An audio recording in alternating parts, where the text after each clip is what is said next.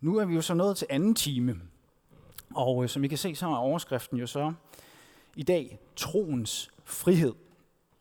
Øh, og i går, der så vi på den her tekst, hvor Jesus taler om, hvad det vil sige at tro på ham. Han sætter nogle ord på det her. Hvad den frelsende tro egentlig er. Jeg må gerne tage den næste slide.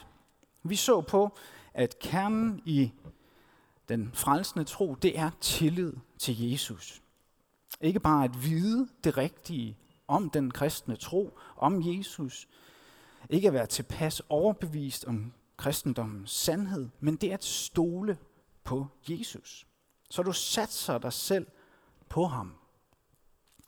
Altså ikke bare, at du mærker en indre tillid i dig,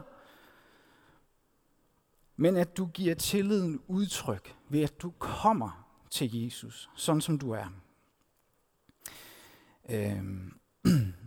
Og jeg har lyst til at, øh, at understrege den pointe nu, ved at øh, lige lave en lille øvelse her på scenen, og til det har jeg allieret mig med Emma og Camilla fra LTC. Så velkommen herop. Ja, jeg må gerne give dem en hånd.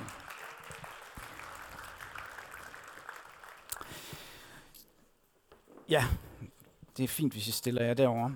Øhm, det vi skal gøre nu her på scenen, det er, at vi skal, vi skal lige øh, finde vores indre øh, hippie frem nu, og så, øh, og så skal vi lave den klassiske tillidsøvelse.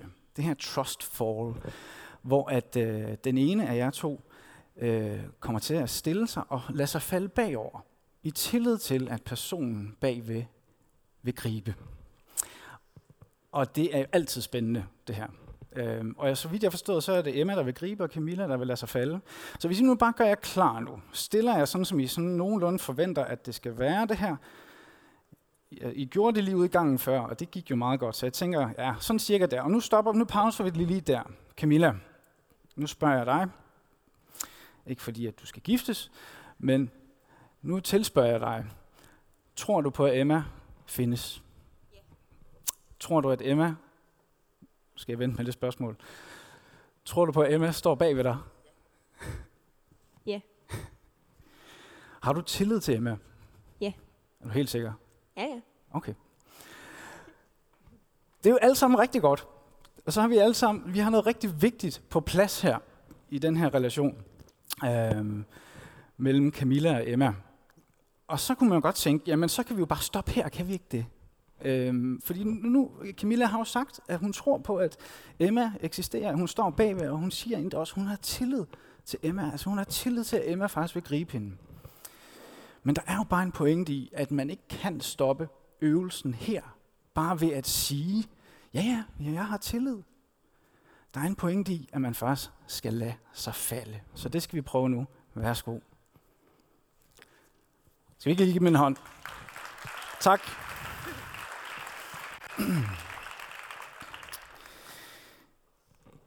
Det, I har været vidne til nu, kære venner, det er et eksempel på, hvad den frelsende tro på Jesus vil sige.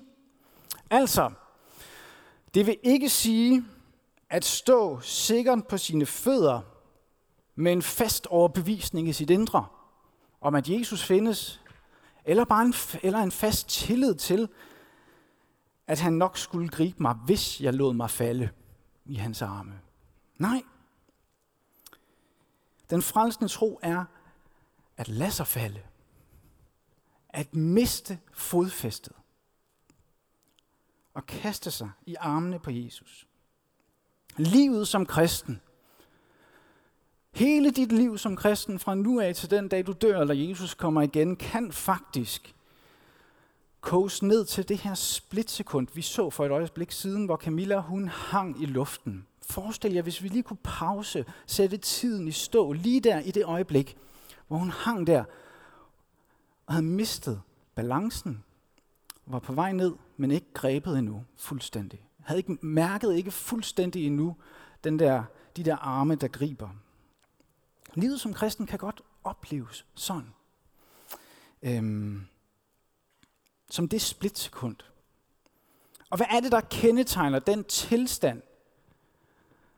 Den tilstand, som Camilla var i, da hun hang i luften? Jamen det er vel først og fremmest magtesløshed. Det er afmagt.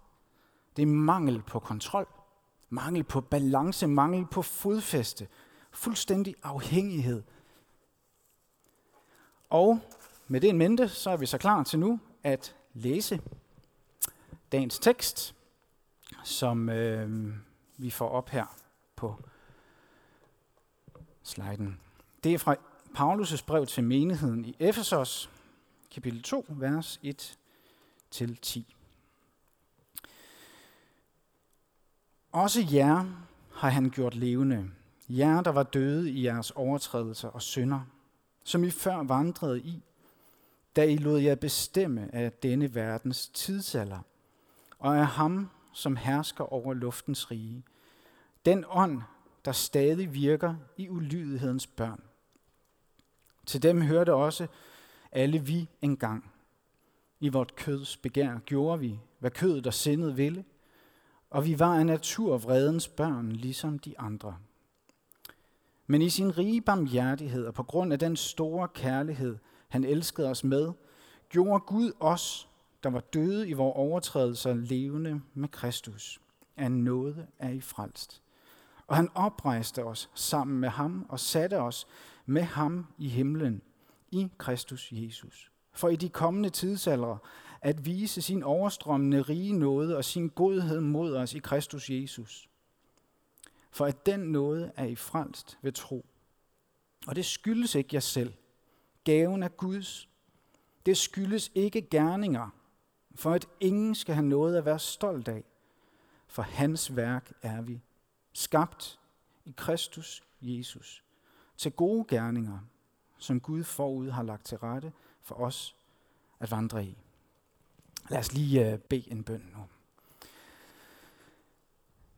Ja, herre, nu har vi læst dit ord til os den her formiddag, og nu beder vi om, at, øh, at du vil åbne det og gøre det levende for os. Så du giver os frimodighed til at lade os falde i dine arme. Amen. Temaet for den her formiddag, det er jo altså troens frihed. Og jeg ved ikke, hvilke associationer du får, når du hører ordet frihed, men jeg er sikker på, at, at der er mange mennesker, for hvem frihed er forbundet med begrebet kontrol. Tanken er, at man ikke kan være fri, hvis man ikke er i kontrol over sin egen skæbne. Og det er også rigtigt i mange sammenhænge.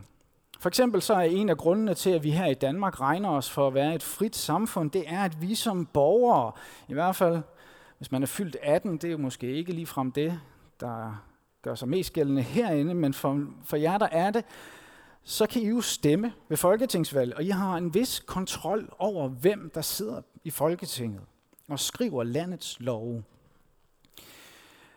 Og på samme måde så, så regner vi det også for at være frihedsberøvelse hvis et menneske bliver smidt i fængsel, og på den måde mister kontrollen over sin eget liv og hverdag, hvor du må være, opholde dig, hvornår du skal spise, hvad du skal spise, og den slags. Men er det sandt? Altid. Er det altid sandt, at frihed kun findes der, hvor man er i fuld kontrol? Er det sandt, at vores vej til frihed kun kan gå gennem, at der ikke er nogen eller noget, der har kontrol over os? Men at vi selv har den fulde kontrol over vores liv, ned til mindste detalje. Vi så lige før, og jeg sagde det lige også lige før, det her med at tro på Jesus. At det indebærer at miste kontrollen i det, man lader sig falde i tillid til ham, at man mister balancen, opgiver fodfæstet, overlader sin skæbne til Jesus. Og det tror jeg virkelig på, at det er der, i det øjeblik, i det moment, i det splitsekund, at mennesket finder sin virkelige, sin dybeste frihed. Og det er på en måde, som for os vil virke paradoxal. Os, der er så vant til at tænke, at frihed næsten er synonymt med kontrol. At der kan være den største frihed der, hvor vi har allermindst kontrol. Men jeg tror, at vejen til den frihed går gennem at miste kontrollen over sig selv i Jesu arme. Og jeg tror, at for mange, der kan den måde, jeg har talt om den frelsende tro på i går og i dag, det her med at bare kaste sig i armene på Jesus. Det kan godt, for en, det kan godt umiddelbart lyde nemmere end den her overbevisningstro op i hovedet, hvor man skal anstrenge sig for, for virkelig at være overbevist om, at det er sandt og jonglere med alle de her komplicerede læresætninger og huha og holde tvivlen for døren og, og alt det der. Så kan det godt lyde nemmere bare at kaste sig i armene på Jesus. Og det tror jeg også, det på nogen måder er, men jeg tror også, at det på andre måder kan være en endnu større udfordring. For det er netop den her slags tro, den frelsende tro, der indebærer afgivelsen af kontrol. At det ikke længere er mig og min egen tro, min egen religiøsitet, der i sidste ende skal frelse mig. Men at jeg gør mig 100% afhængig af noget uden for mig selv. At jeg ikke længere er åndeligt selvforsynende, så at sige. At jeg ikke længere leverer min egen religiøsitet, min egen religiøse sikkerhed, min menneskelige sikkerhed.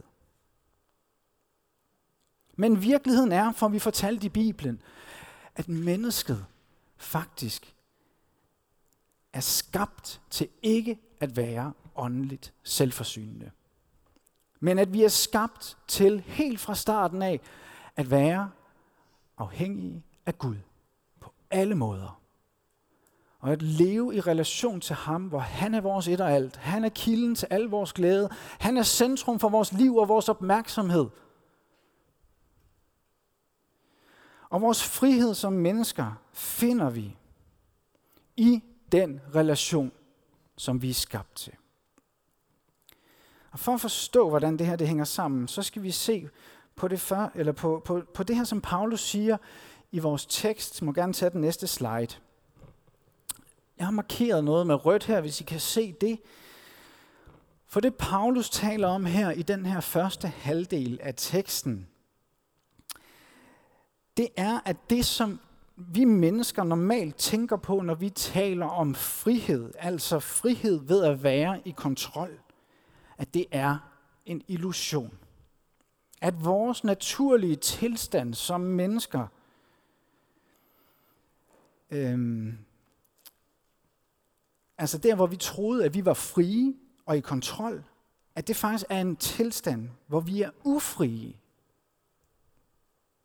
Paulus bruger nogle meget, meget stærke, nogle lade udtryk her, om at vi er døde i overtrædelser og synder, som vi vandrer i, som vi, noget vi lader os bestemme af, at vi, det vi gør nederst, det er ikke hvad vi selv vil, men hvad kødet og sindet vil. Og der er noget, vi er styret af. En natur i os, som driver os væk fra Gud.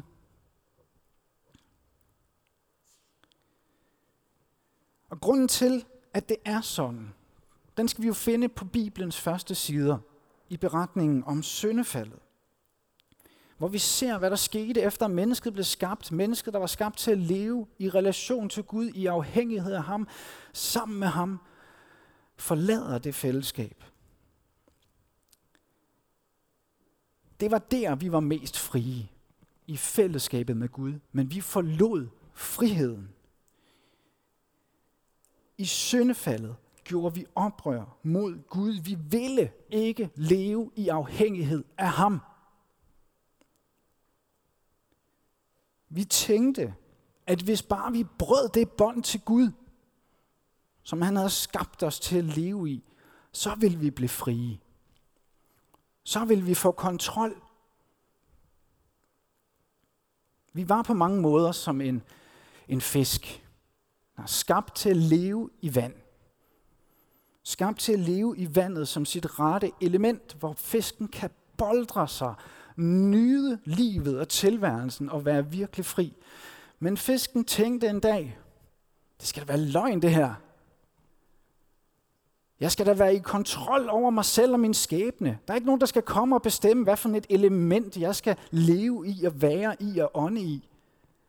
Jeg er ikke fri, hvis jeg ikke selv kan bestemme det. Så fisken tager et spring op af vandet, op på landjorden. Og tænker måske første omgang, sådan, super godt oprør. Men der går ikke lang tid, før man mærker, at der er noget galt.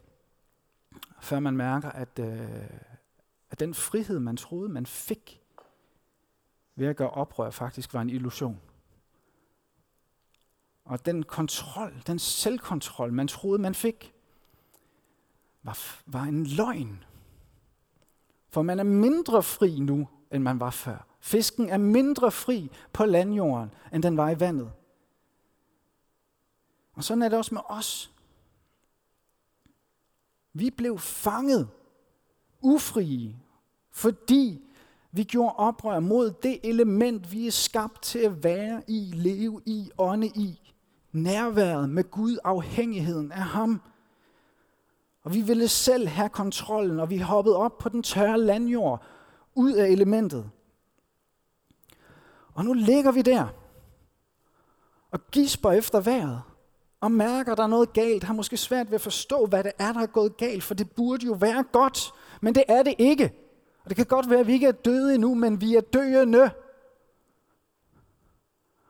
Og hvis ikke der er nogen, der kommer og redder os, så er vi fortabte. Vi er ufrie, fanger, slaver. Virkeligheden er, at der altid vil være noget, der er i kontrol over os. Vi er skabt til at være afhængige af Gud, men når vi har gjort oprør mod Gud, så vil der være noget andet, der kontrollerer os. Paulus bruger flere forskellige ord til at beskrive, hvad det er, der kontrollerer os. Men lad os bare fokusere på det her ene ord, synd. At vi er døde i vores overtrædelse og synder. Synd er ikke bare noget, vi gør. Sådan kan vi ofte tænke om det. Det er handlinger. Jeg lyver, jeg, jeg stjæler et eller andet. Men synd stikker dybere. Synd er først og fremmest noget, der er i dig. Ikke noget, du gør. Det er i din natur, siger Paulus i vores tekst. Efter syndefaldet er det i menneskets natur. Og det er en provokerende besked til mange mennesker i dag, der bryster sig af at være frie og i selvkontrol. At vi skulle være styret af noget så antikvarisk som synd Men hvis det virkelig er sandt, at du er i fuldstændig selvkontrol, og dermed er fuldstændig fri, så burde du også kunne øh, bruge den selvkontrol og den frihed til fuldstændig at aflægge synden i dit liv. Til at holde op med at lyve, til at bagtale, til at begære andres ejendom. Sådan det der, bare det der standardstof. Bare i en lille uges tid måske. Hvis du virkelig har den selvkontrol og den frihed, du tror, væk fra Gud. Hvis du tror, du har det, så vis det. Ved at bruge den selvkontrol til at leve syndfrit. Bare den her lille uges tid. Du vil formentlig fejle eklatant og hurtigt i det her forsøg. Og så kan det være, at du vil sige, det samme som enhver ryger eller narkoman siger, når de ikke vil indrømme, at de er afhængige, men fastholder stadigt, at de er i fuld kontrol. Jeg kan godt. Jeg vil bare ikke. Ej, men jeg kunne godt, men jeg vil bare ikke. Ja, okay. Eller, eller, måske har du faktisk bare ikke den selvkontrol, du troede. Måske er du faktisk ikke så fri, som du gik og troede. Bare fordi du har kottet alle bånd til Gud. bare fordi du ikke vil tillade ham at bestemme over dig, så er du ikke blevet fri. Der er noget andet, der har kontrollen nu. Måske er du faktisk som den her fisk, der ligger på landjorden og gisper efter vejret. Måske er du ufri, fordi du ikke længere lever i det element, du er skabt til at være i. Fordi du ikke længere lever i afhængighed af Gud med ham i førersædet. Så hvordan får du den frihed tilbage? Hvordan bliver det din igen? Hvordan bliver troens frihed din frihed?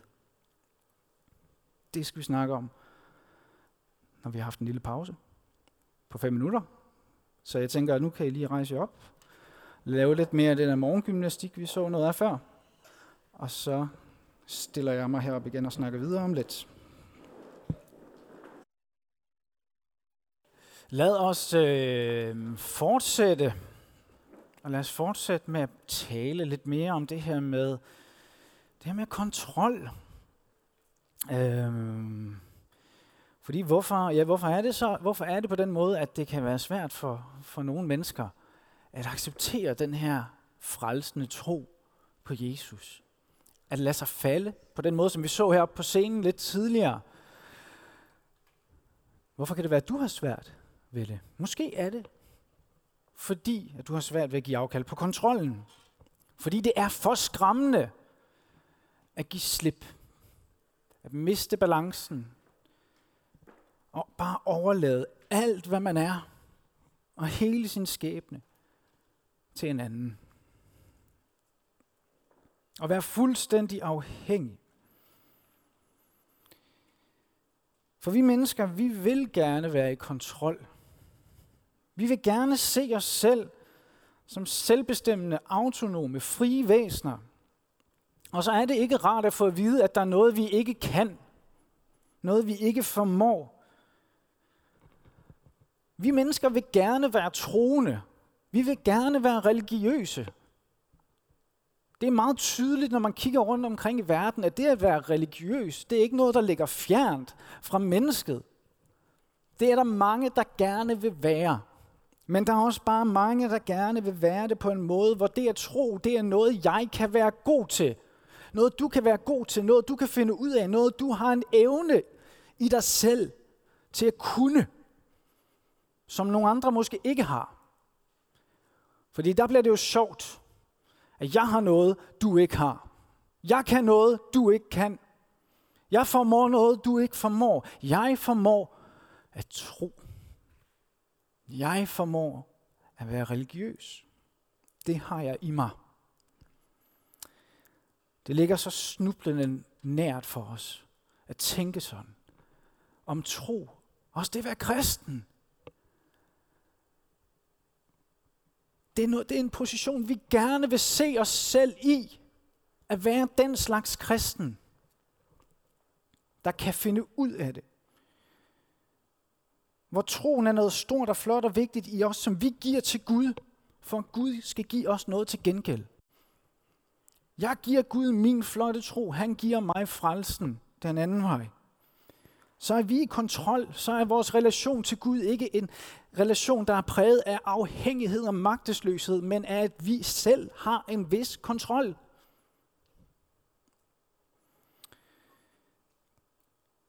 Vi vil så gerne have kontrol. Og derfor så er det så svært at indrømme, når vi ikke har det. For det har vi alt. det oplever vi også alle sammen hver dag, at vi ikke er i kontrol. Og derfor så bruger vi så meget krudt hver eneste dag på at opbygge og vedligeholde facader i vores liv. Vi vil så gerne have, at andre skal tænke om os på en bestemt måde. Tænke om os på den rigtige måde. Vi vil gerne have, at andre ser os, som, som vi gerne vil have dem til at se os tænke om os, som vi gerne vil have dem til at tænke om os. At vi kan opbygge sådan en identitet, den jeg gerne vil være i de andres øjne.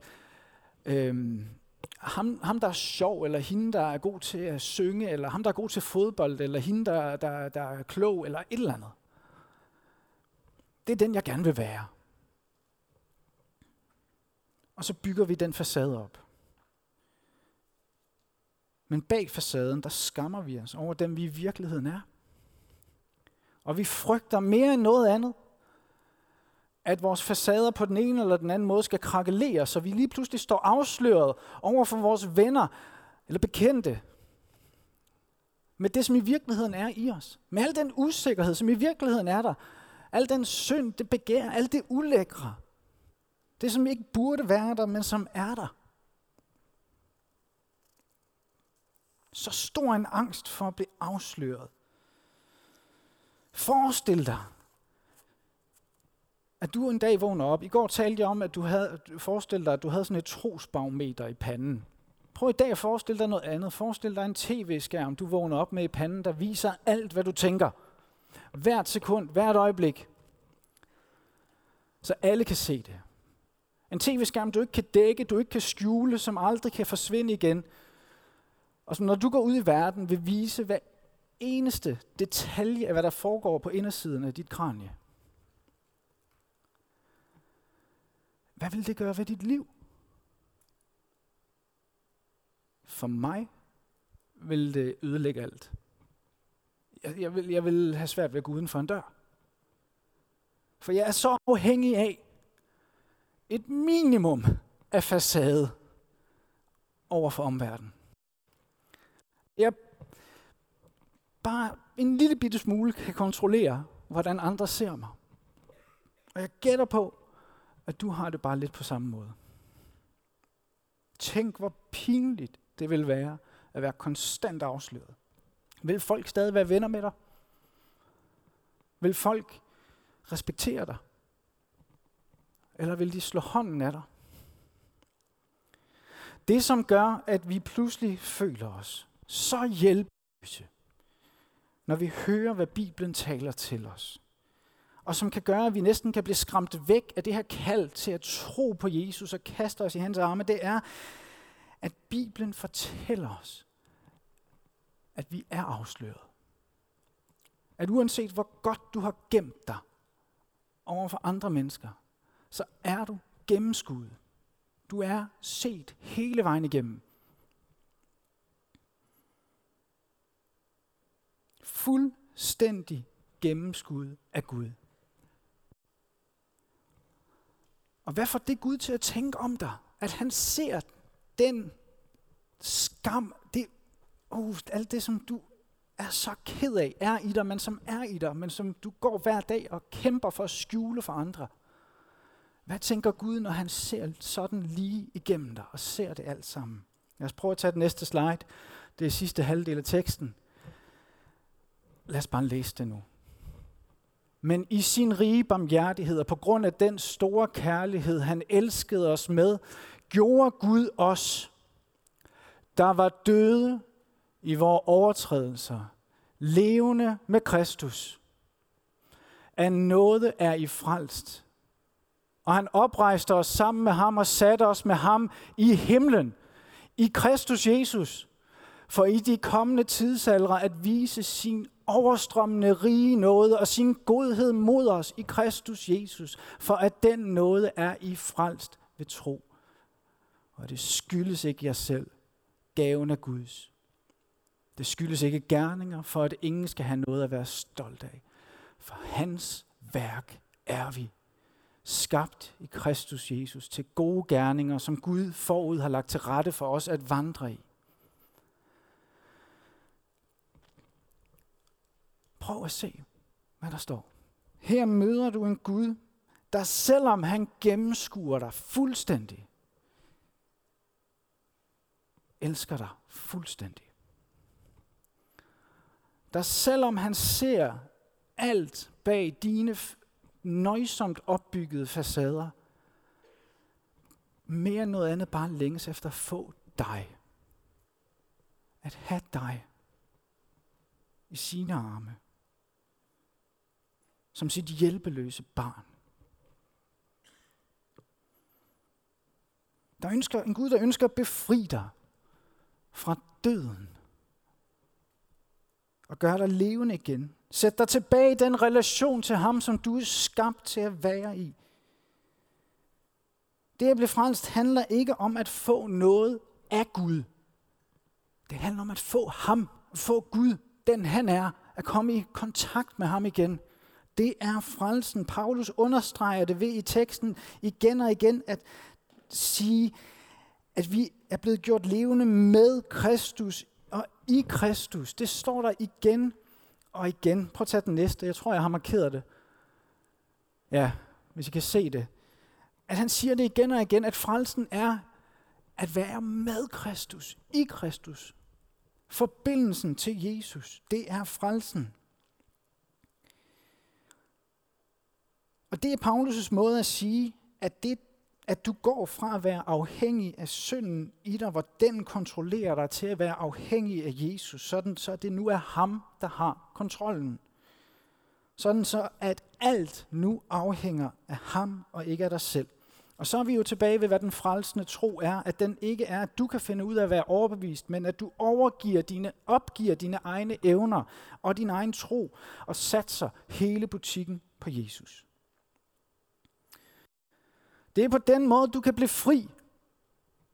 Fri i det her øjeblik, hvor du har mistet al kontrol. Ikke at du får kontrol, får magt over dig selv. Det er en illusion. Men fri ved, at du igen kommer ind i det rette element, det element, du er skabt til at leve i, relationen til Gud, hvor du er afhængig af ham, at du bliver skubbet ned i vandet igen. For det var det, Jesus gjorde, da han kom her til jorden. Han kom for at gå i dit sted. Og da Jesus råbte på korset, min Gud, min Gud, hvorfor har du forladt mig? Der var det ikke bare for sjov. Der var det virkeligt, at Jesus blev forladt af Gud, for at du kan få fællesskabet med Gud. Jesus kom, skubbede dig ned i vandet igen, og lagde sig selv på den tørre landjord og gispede, gispede, gispede, indtil han døde. Døde den død, som du havde fortjent for dit oprør. Dit tåbelige, tåbelige oprør i jagten på en illusorisk idé om selvkontrol og falsk frihed.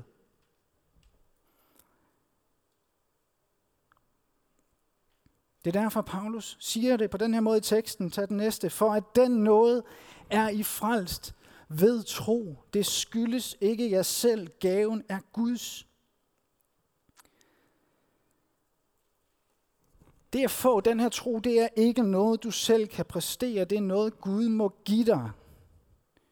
Og det er derfor, at Paulus bruger det her billede i teksten med, at vi var døde, men blev gjort levende. Vi var døde, men blev gjort levende. Selve definitionen på at være død, det er at være hjælpeløs.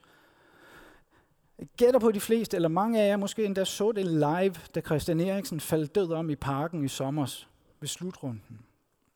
Og der stormede lægepersonale ind på banen til ham. Og da de gjorde det, der var strategien jo meget klar. Og strategien var netop ikke at stille sig op og informere Christian Eriksen om, hvordan du skal trække vejret, Christian. Hvordan du skal få dit hjerte til at slå, Christian. Hvordan du skal hive dig selv op igen fra dødens klør og blive levende igen, Christian. Kom nu, Christian. Nej. Christian Eriksen var død. Han fik hjertestop. Han kunne intet. Han var helt afhængig af, at der kom nogen udefra og bragte livet til ham.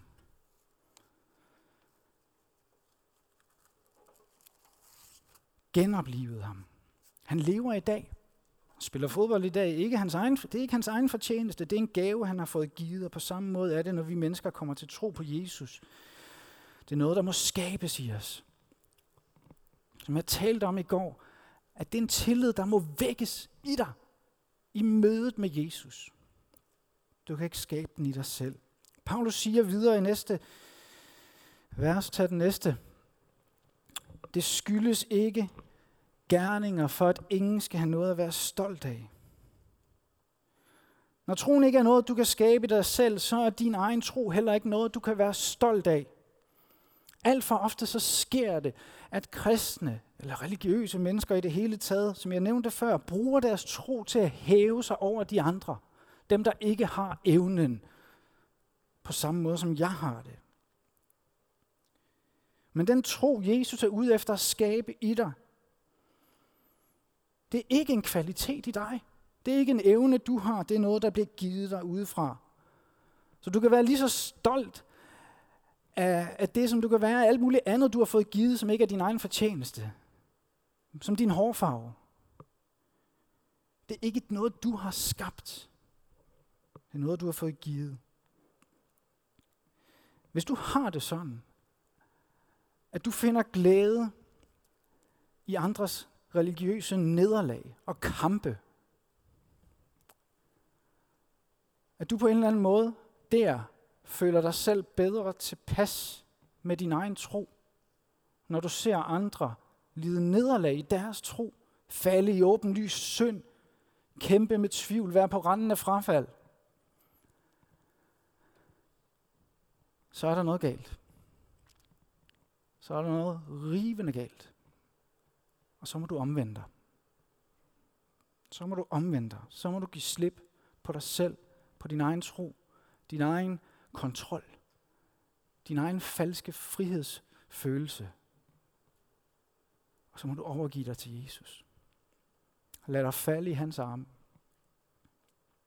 Og så vil du blive sat fri. Så vil du blive sat fri fra at skulle præstere din egen tro. Mennesker omkring dig vil blive sat fri fra at blive set ned på. Du vil blive sat fri fra den her konstante selvevaluering af, om din tro nu også er god nok, stærk nok, inderlig nok osv. Men du vil blive sat fri fra mere end det. Du vil også blive sat fri fra facadernes slaveri. De her facader, der er resultatet af længslen efter kontrol. Eller det mindste at se ud, som om vi er i kontrol. Angsten for at blive afsløret for, hvad vi i virkeligheden er. Hos Jesus bliver du sat fri, for hos ham er du allerede gennemskuet. Fuldstændig. Der er intet tilbage, som ikke er set. Men du er fuldstændig elsket. Fuldstændig afsløret. Fuldstændig elsket. Så den næste slide. Paulus siger det sådan her, i sin rige barmhjertighed, og på grund af den store kærlighed, han elskede os med, gjorde Gud os, der var døde i vores overtrædelser, levende med Kristus. At noget er i frelst. Du er afsløret og elsket. Og hvis du tør være det, hvis du tør stå som det her menneske, der er fuldstændig afsløret og fuldstændig elsket, og så giv slip på dig selv. Giv slip på dine egne evner, din egen tro, og så lad dig falde, sådan som vi så det på scenen her i Jesu arme. Overgiv dig selv og din skæbne til ham. Så er der intet, der kan fordømme dig. Intet. Og hvad betyder det så, hvad de andre tænker? Hvad betyder det så, hvis du en dag skulle komme til at afsløre, hvem du i virkeligheden er? hvad du i virkeligheden tænker. At du så skulle blive gennemskuddet af mennesker også. Hvad betyder det, når du allerede er det? Når du allerede er gennemskuddet, afsløret og elsket og fri og frelst i Jesus. Jeg ved ikke, hvordan du har det, men for mig så er den erkendelse en af de største friheder, jeg overhovedet kan forestille mig i mit liv. Noget, der mere end noget andet sætter mig fri til at leve med løftet pande. Uden konstant at gå rundt i angst for, hvad de andre tænker. Fordi jeg får lov til at vide, hvad jeg er i Jesus. Hver dag, hver time, hvert minut, hvert sekund, så gælder det at du er gennemskuet og elsket. Det er frihed. Lad os bede sammen.